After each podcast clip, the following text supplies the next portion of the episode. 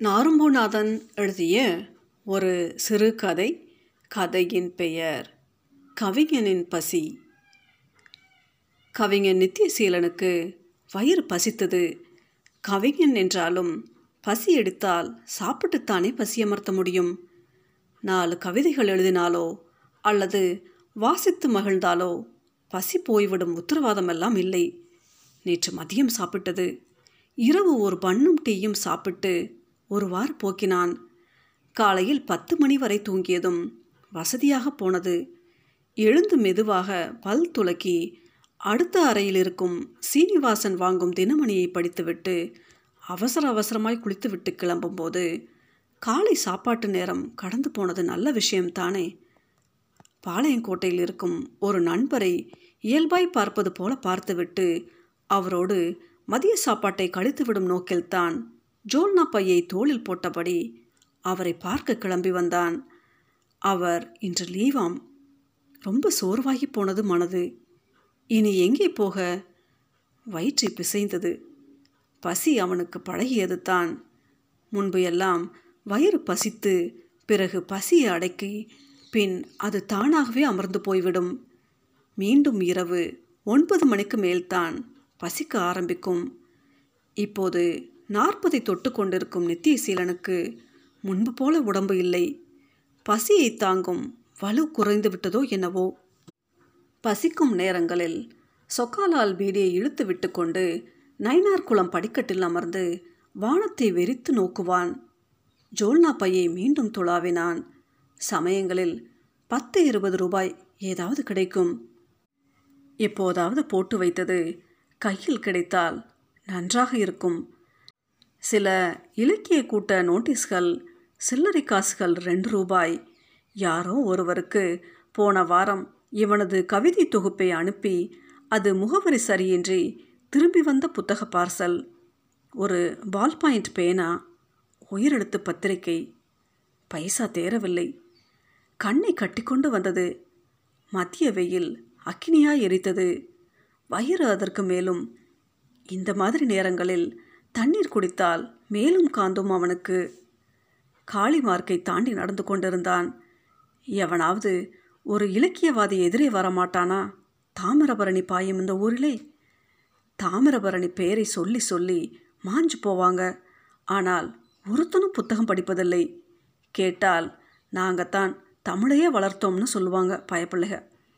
அவனுக்கு ஊர்க்காரர்கள் மேல் கோவம் கோவமாய் வந்தது.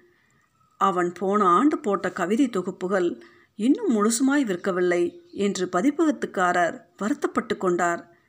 என்ன செய்ய? கவிதை தொகுப்புகள் இப்போது அவ்வளவு விற்பது கிடையாதாம்.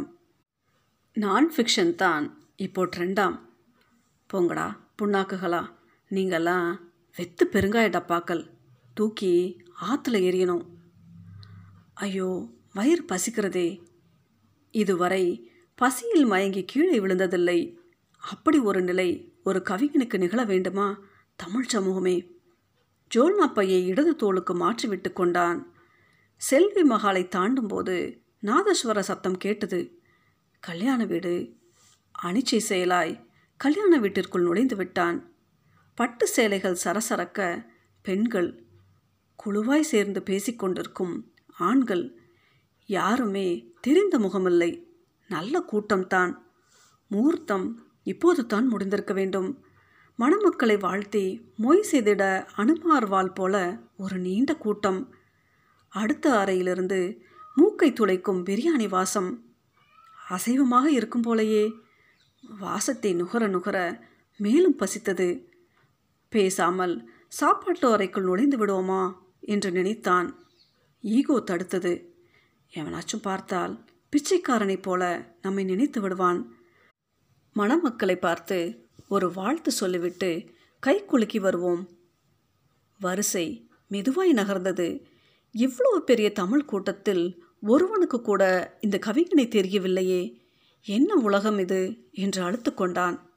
அதெல்லாம் சரி நாம் பொண்ணு வீட்டுக்காரனா இல்லை மாப்பிள்ளை வீட்டுக்காரனா? யாருக்கு வாழ்த்து சொல்ல? யாராக இருந்தால்தான் என்ன? அவர்கள் புது தம்பதியினர் நன்றாக இருக்கட்டும். மணமக்களை எட்டி பார்த்தான். ஜோடி நன்றாகத்தான் இருக்குது. மேடைக்கு அருகில் வந்துவிட்டான். அவனுக்கு முந்தி இருந்த ஒரு ஜோடி மணமக்களுக்கு ஏதோ ஒரு அன்பளிப்பை கொடுத்துவிட்டு ஃபோட்டோ மற்றும் வீடியோவுக்கு செயற்கையாய் சிரித்தபடி போஸ் கொடுத்தனர். முந்திய வினாடி வரை மணமக்களை கை குலுக்கி விட்டு வரலாம் என்று தான் நினைத்திருந்தான். மொய் வாங்கி வைப்பதற்காகவே மணமகன் மணமகள் அருகே முறையே ஒரு ஆணும் பெண்ணும் நின்று கொண்டிருந்தது. கொஞ்சம் கலவரத்தை ஏற்படுத்தியது. மாப்பிள்ளைக்கு அருகில் ஒரு ஐம்பத்தஞ்சு வயது மதிக்கத்தக்க வேஷ்டி கட்டிய ஒருவர் நின்று கொண்டிருந்தார். அவர் அநேகமாய் மாப்பிள்ளையின் அப்பாவாக இருக்க வேண்டும். சட்டென்று ஜோல்னா பையில் கையை விட்டு வெளியூர் சென்று திரும்பி வந்த புத்தக பார்சலை உடைத்தான். மணமகளிடம் இவனது தனி ஒருவனுக்கு உணவில்லையெனில் என்ற கவிதை தொகுப்பை சிரித்தபடி அன்பளிப்பாய் வழங்கினான் கவிஞன் நித்திசீலன் மணப்பெண் இவன் யார் என்று அடையாளம் கண்டு கொள்ளாவிடனும்.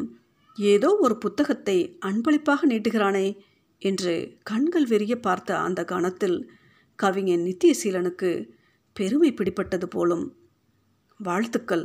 நான் கவிஞன் நித்தியசீலன் குடும்ப நண்பர்.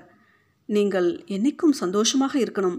என்று மணப்பெண்ணிடமும் மணமகனின் கைகளை பிடித்து கை குலுக்கியும் வாழ்த்து தெரிவித்தான். அவர்கள் இருவர் முகத்திலும் மலர்ச்சி. கம்பீரமாய் மேடையை விட்டு இறங்கினான் அவன். இப்போது கல்யாண வீட்டில் எல்லோருமே அவனை பார்ப்பது போன்ற உணர்வு. அவனது ஜிப்பா அந்த கூட்டத்திலிருந்து அந்நியப்படுத்தி காட்டினாலும் அவனுக்கு அது பெருமையாய் இருந்தது. கீழே பந்தி நடக்கும் இடத்திற்கு வரும்போது பட்டு வேட்டி அணிந்த நடுத்தர வயதுக்காரர் ஐயா உள்ளே வாங்க. இந்த பக்கத்தில் நடுவில் ஒரு இடம் இருக்கு உட்காருங்க என்று சொன்னது அவனுக்கு மேலும் சந்தோஷத்தை கொடுத்தது. இந்த ஐயா பட்டம் மற்றவர்களுக்கும் கிடைக்குமா? இலையில் பிரியாணி மனம் வீசியது. முகவரியில் காணாமல் போயிருந்த கவிஞர் தீபிகையை ஒரு கணம் நினைத்து நன்றி தெரிவித்துவிட்டு சாப்பிட ஆரம்பித்தான் கவிஞர் நித்தியசீலன்.